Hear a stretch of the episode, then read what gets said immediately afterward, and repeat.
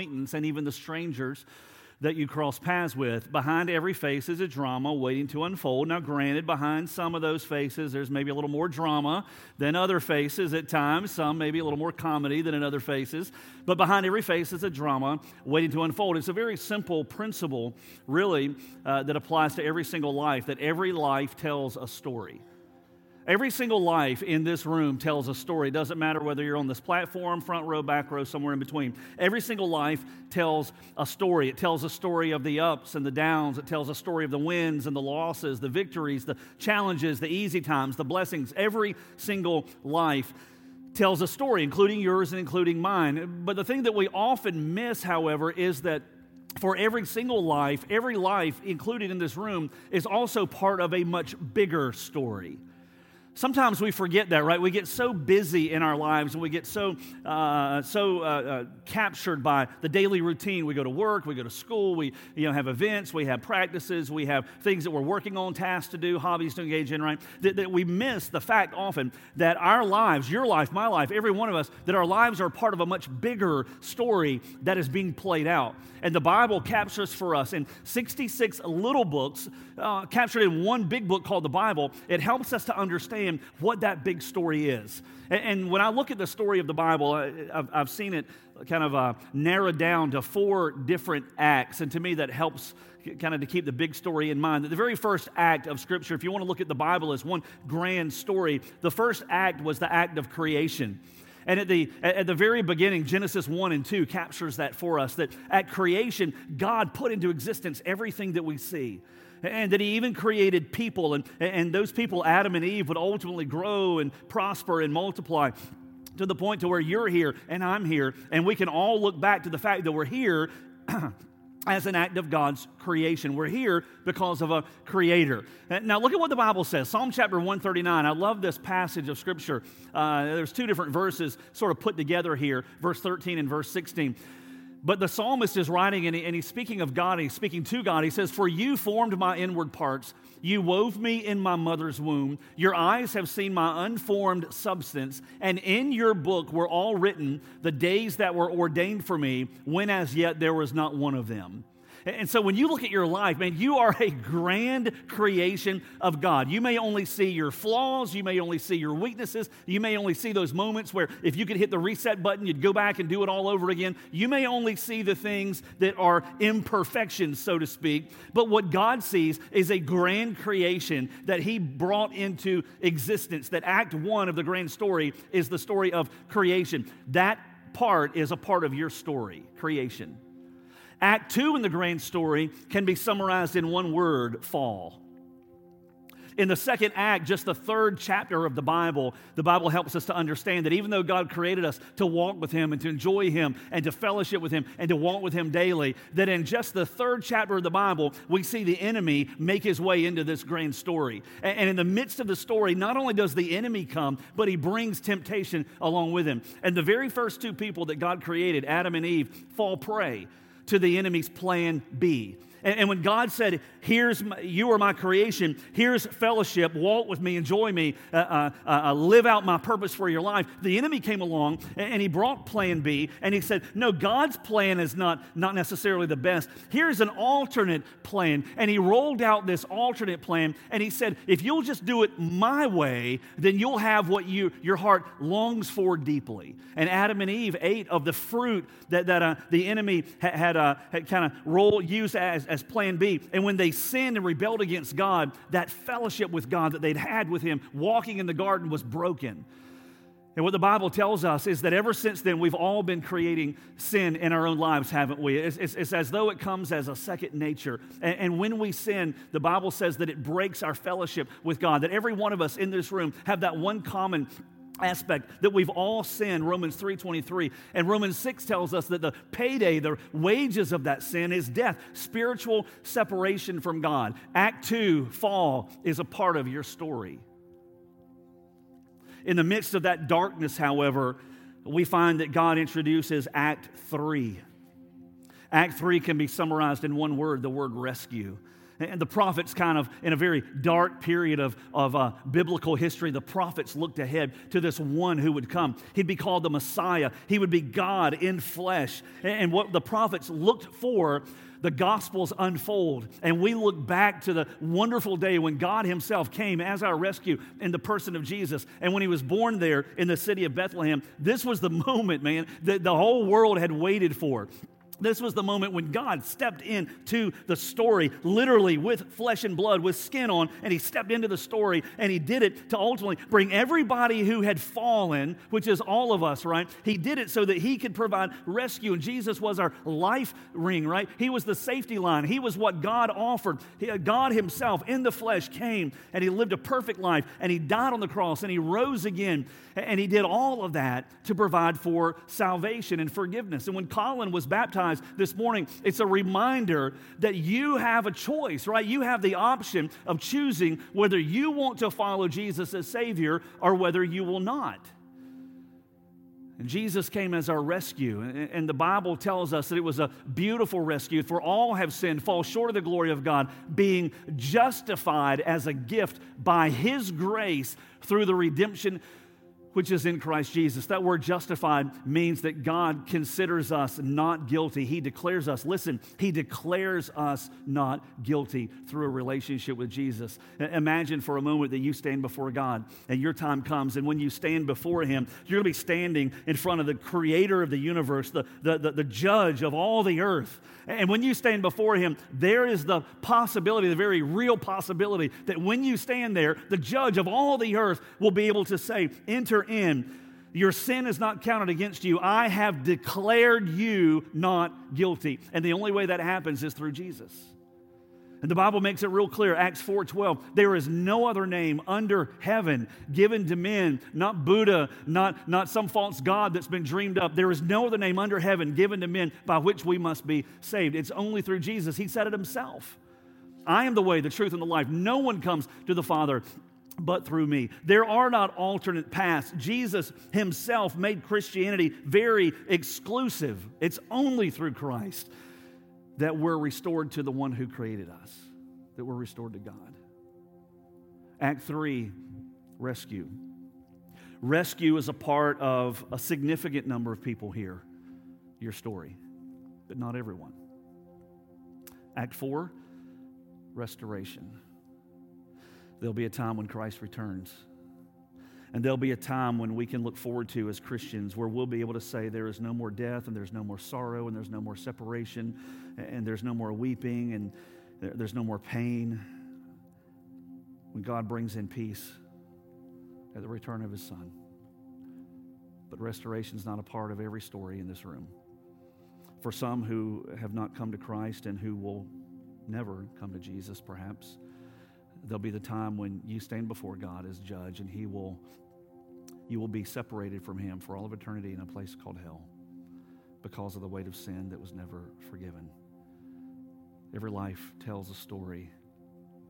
And yet every life is part of a bigger story, including your story and including my story. You, you know, when we look in scripture, Every part of the Bible, it seems, points to that grand story that God is unfolding, the, the story that is being played out for every single one of us from beginning of the Bible to the end of the Bible. It is hitting on that story, and, and it begs the question so if every life tells a story, where then are you in that story?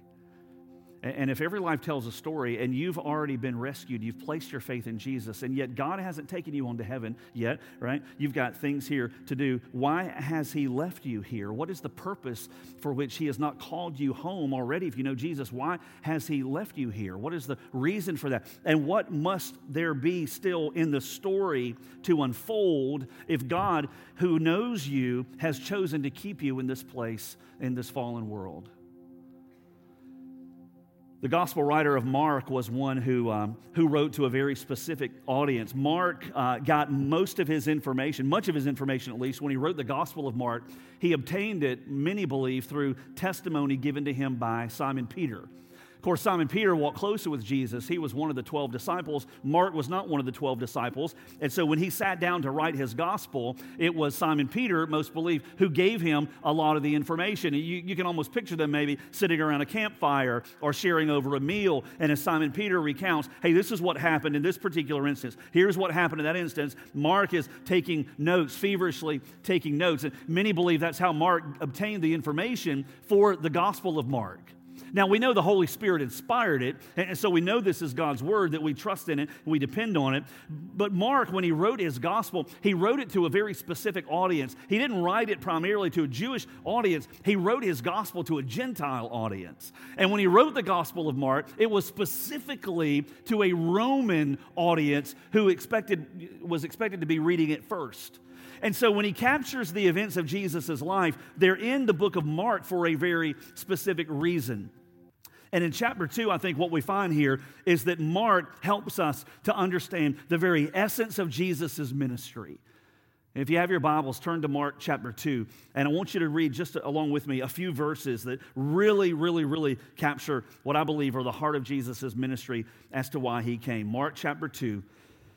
And we're going to begin to read in verse 13. Mark chapter 2, verse 13.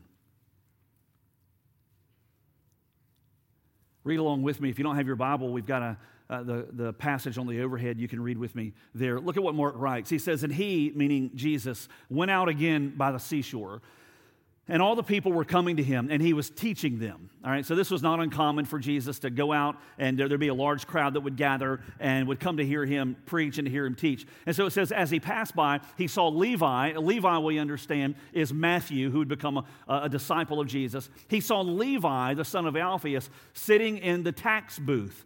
All right, so Matthew, Levi, was a tax collector before he followed Jesus as a disciple. So he says he saw, Jesus saw Levi, the son of Alphaeus, sitting in the tax booth, and he said to him, Jesus said, Follow me. And he got up and he followed him. All right, he left all of his tax stuff behind, all of his collector gear, he left all that behind, and he made a life change. And he decided on that spot, I'm going to begin now to follow Jesus Christ as the, in the direction of my life.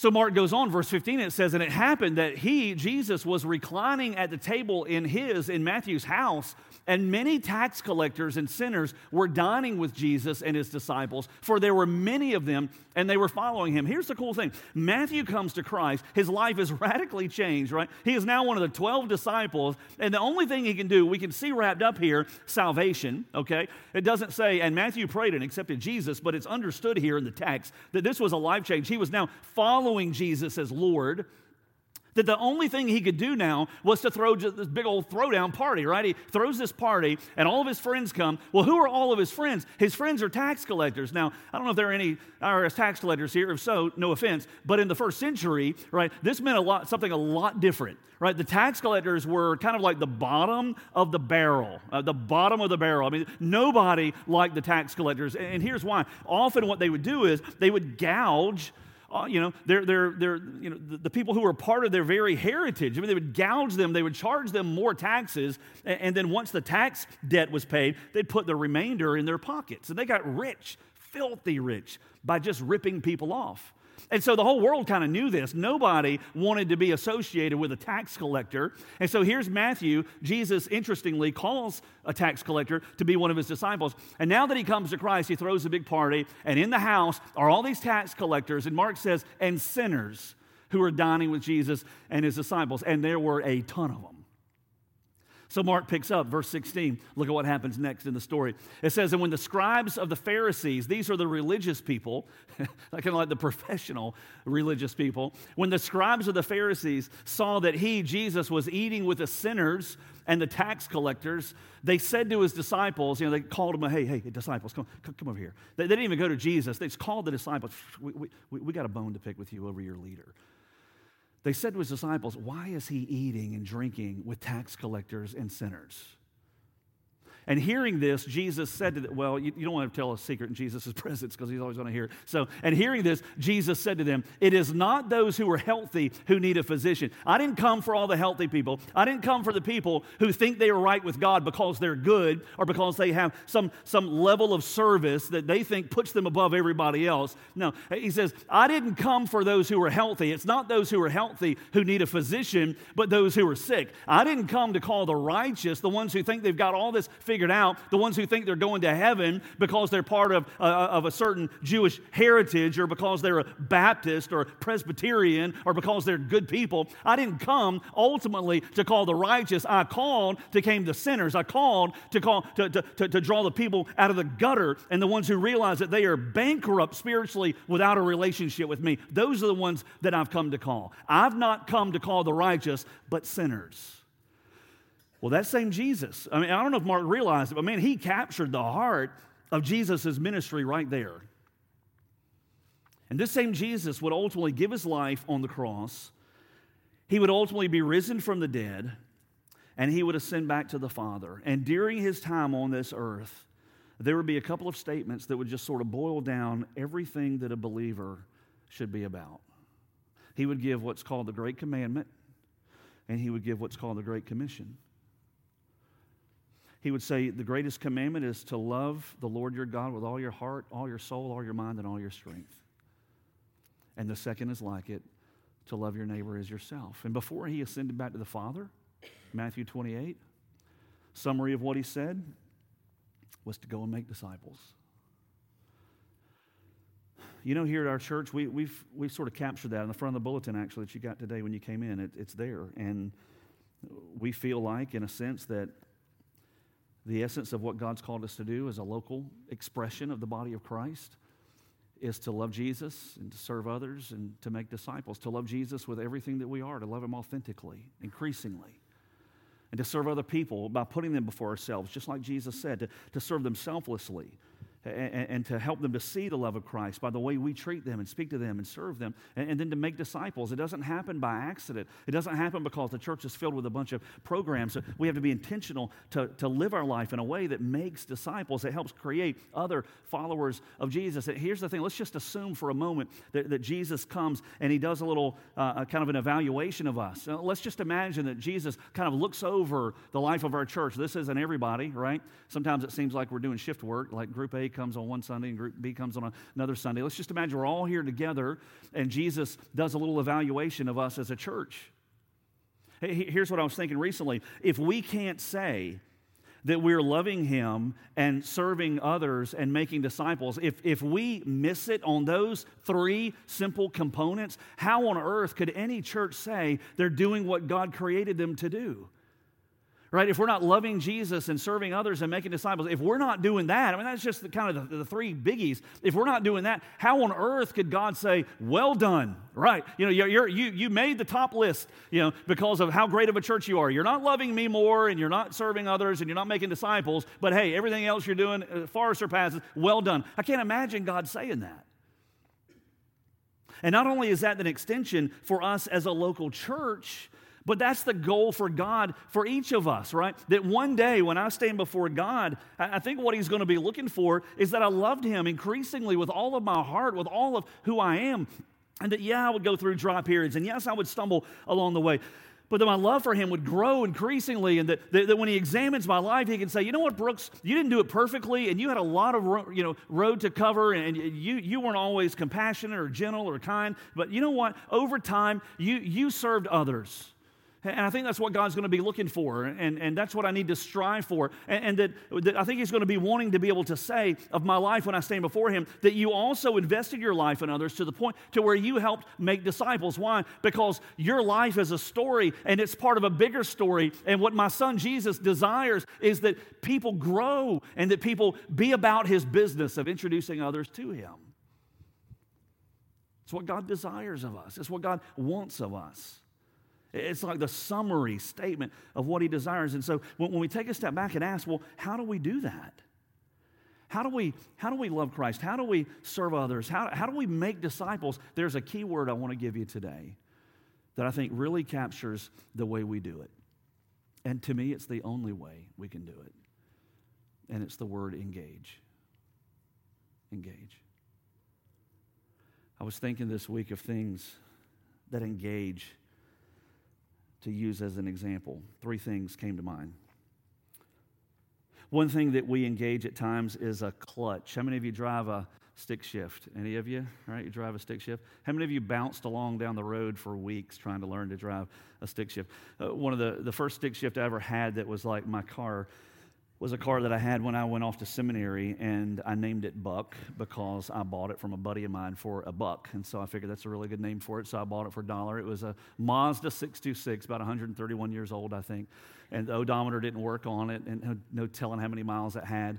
And, uh, and so I drove this car. It was a stick shift, and I loved driving that little car uh, because it was so much fun to drive a stick shift. And um, if you've ever driven a, a, stick shift, then you know you have to engage the clutch. If you don't engage the clutch, then the car is not going to move forward at least not in a very comfortable manner. You have to engage the clutch. We all understand what that means. Uh, another way we engage, imagine for a moment that there's a, uh, a person who is sitting off to the side. Let's say there's a big party and there are a lot of people and everyone's con- uh, having conversation. And on the fringe there is a person who's just on the shy side and nobody's talking to them. And, and you look at that person and you think, man, that's just, that, that, that's terrible. They're not able to enjoy any conversation or any relationship here. I think I'm going to what? Engage them in conversation. You have to take take that step to engage them in conversation. And then imagine on a third level that there's an, an army that has been assembled, and along with the army, there's also an enemy. And that enemy is making threats, and that enemy is making advances. And that army does what? That army will ultimately choose to engage the enemy. They will engage the enemy. It has to happen. Here's what I've learned when I think about engagement engagement trumps presence. Engagement is always more important than presence. We could put that on the overhead. Engagement trumps presence. It is not enough just to be present. Listen, the fact that your stick shift car has a clutch, that the clutch is present, doesn't mean that car is going to go forward. You have to engage the clutch in order for it to advance. The fact that you have an army in place in the face of an enemy doesn't mean you're going to have victory. That army has to engage that enemy in order to be able to experience victory. The fact that there is a shy person sitting on the fringe and there are a lot of other people present, maybe even you yourself, doesn't change anything. You have to engage that person in conversation in order to build a relationship. Presence is not enough. You have to engage. And here's what Jesus did in his ministry. Whenever he was operating in the day to day routine of his three and a half year ministry, he understood that his presence was not enough. We would think, oh my goodness, what in the world? This is God who has come down from heaven? I mean, are you kidding me? This is God with skin on, living in Bethlehem, living in Nazareth, traveling all around Galilee and Judea? I mean, isn't that enough that He's present here with us? Jesus would say, no, that's not enough. And in John 8, when he sees a woman caught in adultery who's been brought before him, he knows his presence is not enough to change her life. He has to engage her at great risk. And when he does, that woman caught in adultery right there in the presence of witnesses is ultimately set free from her sin, set free from her past, set free to pursue a future with him at the very center. And it didn't happen without engaging her first. Jesus understood the role of engagement, and it's always more in presence that, uh, important than mere presence. The woman at the well in John chapter 4, Jesus is hanging out. It's been a long day. He's tired. I mean, come on. He's 100% human as well as 100% God. The human part of him's tired, right? And this woman comes along, John chapter 4. She's from Samaria, strike one. First century, she's a woman. He's a Jewish man. Strike two, first century Jewish circles. And he's leaning against this well, and this woman comes and she has a bit of a past. Well, Jesus is in her presence. Everything's fixed, right? No, because presence is not enough.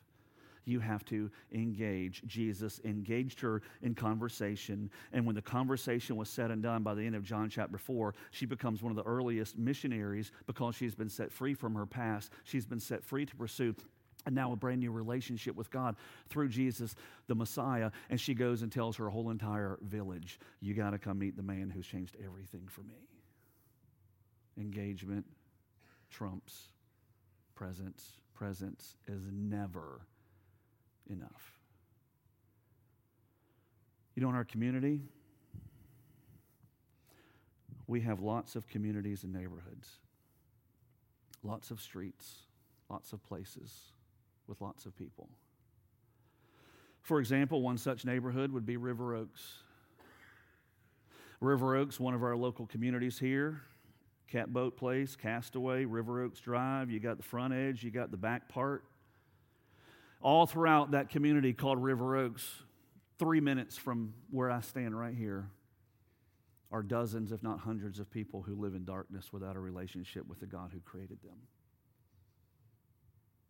And in that same community are believers, some of which perhaps right here from this church, who are present in that community, but presence does not change one thing. These folks have to be engaged. Beyond just River Oaks, there are other communities in our, in our islands. One such, Wilmington Park, one of the oldest communities here on the island. You've got Wellington, you've got Manchester and Clarendon and Wingate and dozens and dozens and dozens of other streets. One of the largest communities that we have in the island, filled with people who have no acknowledgement or even knowledge that there's a God who created them who longs to have a relationship with them that can fix the brokenness that they face. Some of whom have attained great success in the business world and yet on the inside, they're as empty as you could ever imagine. And presence is not enough. These people need to be engaged. You move away from Wilmington Park, there are others, Old Town, one of the newer communities here in our islands community. You've got the front part and the back part and the side part and the other side part, and everywhere you go, there's other parts to Old Town, it seems. And, uh, and they love Halloween in Old Town, right? Some of you were there. I think they're trying to compete with us, but we won't go there, right? Old Town is a great area. Lots of people who live there, dozens and dozens, if not hundreds, however, who have no understanding of what it truly means to be in a vibrant, life changing, joy filled relationship with the God who made them. It's just not, not just those three communities, there are others. There's Palmetto Cove. You ever try to take a shortcut through Palmetto Cove? It doesn't work right? Can't take a shortcut through Palmetto Cove. Somebody put a big old lake there, right? You can't just cut straight through. I've tried to do that. You're going to be going around this way or around that way. Beautiful homes and lots of neighborhoods and lots of streets filled with people for whom presence is not enough. There has to be some level of engagement for them to be able to understand the beautiful story that they are in of a God who created them and who died for them to ultimately rescue them. It's not just Palmetto Cove either. There's Oemler Point. You got Oemler Point North, and you got Oemler Point South, and who knows? Maybe there'll be an east and a west one day that'll come along, and a lot of nice neighborhoods and streets up in there filled with people who don't have an acknowledgement or a knowledge of, of the presence of Jesus, who longs to know them. Beyond Oemler Point, Woodridge Estates. We, we lived in Woodridge, Woodridge Estates for for a little while. And one, thing I, one of the things I learned about Woodridge Estates is that uh, we got a half our church lives in Woodridge Estates. I think it seems you couldn't ride your bike or go for a walk without just waving at everybody. It seemed that's a part of our church. You know, we have a strong presence from our church in Woodridge Estates. There, uh, it's a sizable neighborhood, but there are also a lot of people there who uh, who are far, far from God. Not with just Woodridge Estates, but you continue to the settlement the settlement wasn't enough, so you got Settlement East. You got other parts there. One of the neatest little neighborhoods, right, is the settlement, I think. It's hard to get lost in the settlement because everything's like east, west, north, and south. There's not a lot of curves up in there, it seems, and everything kind of like the coolest street names probably on the whole island, I think, are in the, in, in the settlement. Just kind of some really neat street names and uh, just a great neighborhood. A lot of kids that live up in there, but you know what? A lot of people who could care less that this church is here who don't even know how much they're missing because they don't know Christ. Beyond the settlement, you move off our island and you start to make your way towards Thunderbolt and on into Savannah, and you find a little community called Seagate. One of the things that I think about when I drive into Seagate is that one house on the right that has about one billion Christmas lights at Christmas time, right? What a big neighborhood back up in there. A lot of those, a lot of those folks separated from the God who made them. Oh, but we've got people who live there presence is not enough. You got to have engagement. It's more than just the communities. This just scratches the surface. We've got hundreds of streets here in this islands community, 24,000 people who live in 31410. Let's move into some of the condos and apartments. You got West Wind Landing, you got the Oaks. You move to the campuses, you've got Coastal Middle School, Colonial Grand there, you got Coastal Middle School, other elementary schools and, and uh, high school, and course that middle school. You got the Savannah Country Club. Who's going to reach the folks there? I mean, who's going to engage them as they go about their daily routine there at that particular country club, doing their daily routine? What about folks at the Y? I mean, just an enormously busy place. You go there early, early in the morning. I didn't even know 4 a.m. came twice a day, right? But there are folks that go there to work out 4 o'clock in the morning. And this is a busy place all the time. They've got teams with coaches and parents. And uh, who's going to reach the people that live in that little city, right? It's not enough just to be present, that there are believers there. Somebody's got to reach those people ultimately, and there has to be engagement in order for that to happen. What about, uh, what about Walmart, right? A place where you go all the time. Oh, God doesn't care about Walmart, right? Uh, God doesn't care about the people that are there, the ones who work there, and the ones who navigate through there. God maybe doesn't really care about them as much. Yes, it's a mission field. It's a mission field. Ace Hardware, Papa's restaurant. I think that one's up here, right? Papa's. Somebody told me after the service, they said, Hey, today's my birthday. Guess where we're going to go eat now after the first service was done? They were in the first service. We're going to go to Papa's, right? So they owe me dessert, I guess, because I struck, you know, struck that bell. Places where conversations can be had about, about Christ. Not weird conversations, just normal conversations. Places like Publix. Who would ever thought a place like that as a mission field? You know, I feel called specifically, I think, to hear if we're looking for missionaries, woo, right here, baby. You know, there's my field. you know, all these places around here, 24,000 strong. People who are far from God, some who are learning about God, others who walk with God deeply. Uh, God wants us to engage them. Let me, let me tell you what's not going to reach those people. And I've only scratched the surface. Maybe your community is not there. This is what's not going to reach those people. Guaranteed. What is that? It's the church. It's not the church, it's a building. This building is not present in Old Town. This present's not this building's not present at Ace Hardware. This building is not present in Wilmington Park. This building is going nowhere. This was never the design for God to reach the world. When Jesus engaged his culture to fulfill the mission of the Father, he didn't stick his head out of the house in which he may have been residing at the time and say, I'm here, come see me. That was not the strategy he engaged. And when the early church began to grow, they didn't go to the local uh, synagogue in Philippi or Ephesus or wherever they may have gone and hang a sign outside and a banner that said, Y'all come. They engaged the culture in which they lived and they changed the very climate. Even in the Roman Empire, the, the, the very leaders of the Roman Empire understood these Christians are different because they care for those that aren't their own and they take them in and they bandage their wounds and they provide for them at their own expense. And it was because they understood a building did not change anything. It is the body of Christ, the church, you, me, us, who see the big picture and find our place in the story and go into the lives of others who are also part of the story to ultimately bring the story of the rescue that awaits.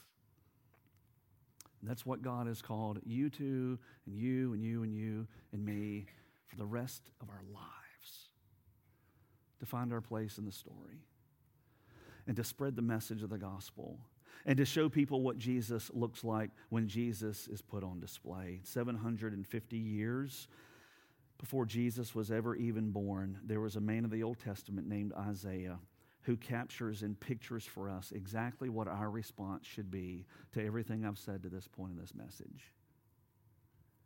Isaiah, prophet to Israel, very dark period of Israel's history, finds himself in what we could say would be somewhat of a vision of seeing God for who he was in a way that would have, I think, changed his life. Look at what it says in Isaiah chapter 6. You can read it on the overhead behind me. Isaiah, in his book, chapter 6, verse 1, paints a picture of what he experienced. He says, In the year of King Uzziah's death, I saw the Lord sitting on a throne, lofty and exalted, with a train of his robe filling the temple, just this magnificent picture of the God who had created him. Seraphim, angels, stood above him, each having six wings. With two, he covered his face, speaking of the angels here. And with two, he covered his feet. And with two, he flew. And one called out to another and said, Holy, holy, holy is the Lord of hosts. The whole earth is full of his glory. And the foundations of the thresholds trembled at the voice of him who called out while the temple was filling with smoke. And then I said, Isaiah is seeing all this unfold, and he captures his own words. He says, And then I said, Woe is me, for I am ruined because I'm a man of unclean lips and I live among a people of unclean lips. For my eyes have seen the King, the Lord of hosts. Isaiah is in Act, uh, act 2 of the story, and he sees not just the Creator in Act 1, but he sees his fallenness in, Acts, in, in Act 2. And he says in verse 6 And then one of the seraphim, one of the angels, flew to me with a burning coal in his hand, which he had taken from the altar with tongs, and he touched my mouth with it and said, Behold, this has touched your lips, and your iniquity is taken away, and your sin is forgiven. Jesus would do this for us when he would come, for all who place their faith in him. But for Isaiah, this would be God's way of showing, I have forgiven you I've rescued you of all your sin. This was Isaiah's story. But every story and every life is part of a bigger story. What happens next is crucial. Verse 8. Next verse. Then I heard the voice of the Lord saying, Whom shall I send, and who will go for us? Father, Son, Holy Spirit, who will go for us? And I said, Here am I. Send me. Maybe you caught this sooner than I did. But if not, recognize that God was not speaking directly to Isaiah, issuing a specific call to Isaiah to go. Isaiah overheard the call given to every person who knows God. And when he overheard the call of God that resonates still today, the only response that could legitimately come from his life was, God, here am I. If you're looking for one who knows you and who sees the big story, here am I. Send me. I wonder if there are any here today who have heard that call. And rather than waiting for God to send you to a certain place, will be willing to say, you know what, God, I've overheard the call loud and clear. And whether it's to my neighborhood, whether it's to my city, or to my workplace, or my campus, I want to play a part in the big story you're writing in people's lives. And today, God, I raise my hand. Here am I. Send me. Steve Farrar, in his book, Finishing Strong, tells the story, kind of imagine for a moment. He tells the story of a of an interview to take place. Imagine going back 2,000 years to first century Jerusalem, and you're in a little marketplace there.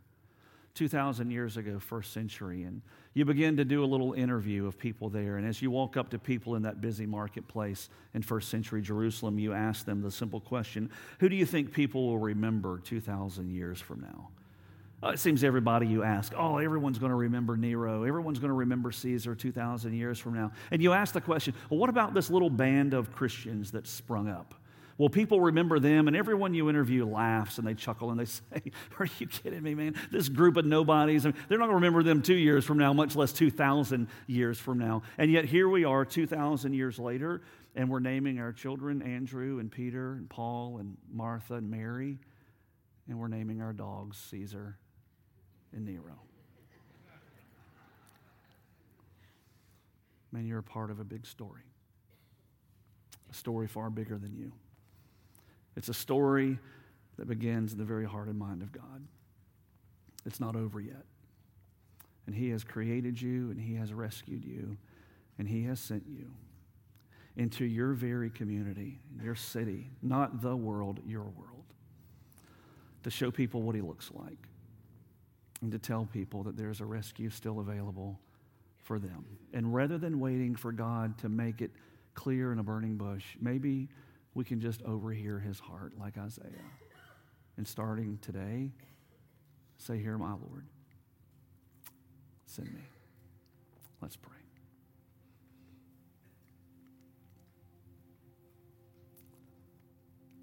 If you've never given your life to Jesus this stage in your life, there's no better decision that you'll ever make than right now, today, to tell him, Jesus, I've sinned and I need forgiveness. And I ask you to forgive me and to take over my life and help me to follow you every day. To not just know you, but to fulfill your mission for this world, that others might know you as well. And God, regardless of whether that decision was made just now by some who you've drawn to yourself or whether it was made decades ago, Lord, help us to see your part in our story. Can't be separated. Lord, I pray we never get over the gratitude. I love it when Mike Render Connect sings and he cries every song because he's never gotten over the fact that you have included him in your story. And Lord, may that be the way, the case for all of us.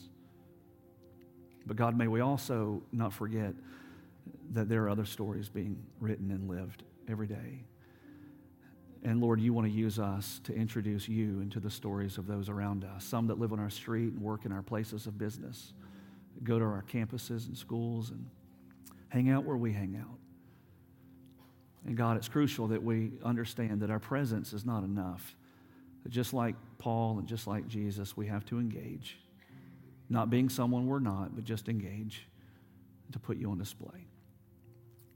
And so, Lord, all over this room, may we answer that call today. And bless now our decisions. And may you get glory through them in Jesus' name. Amen.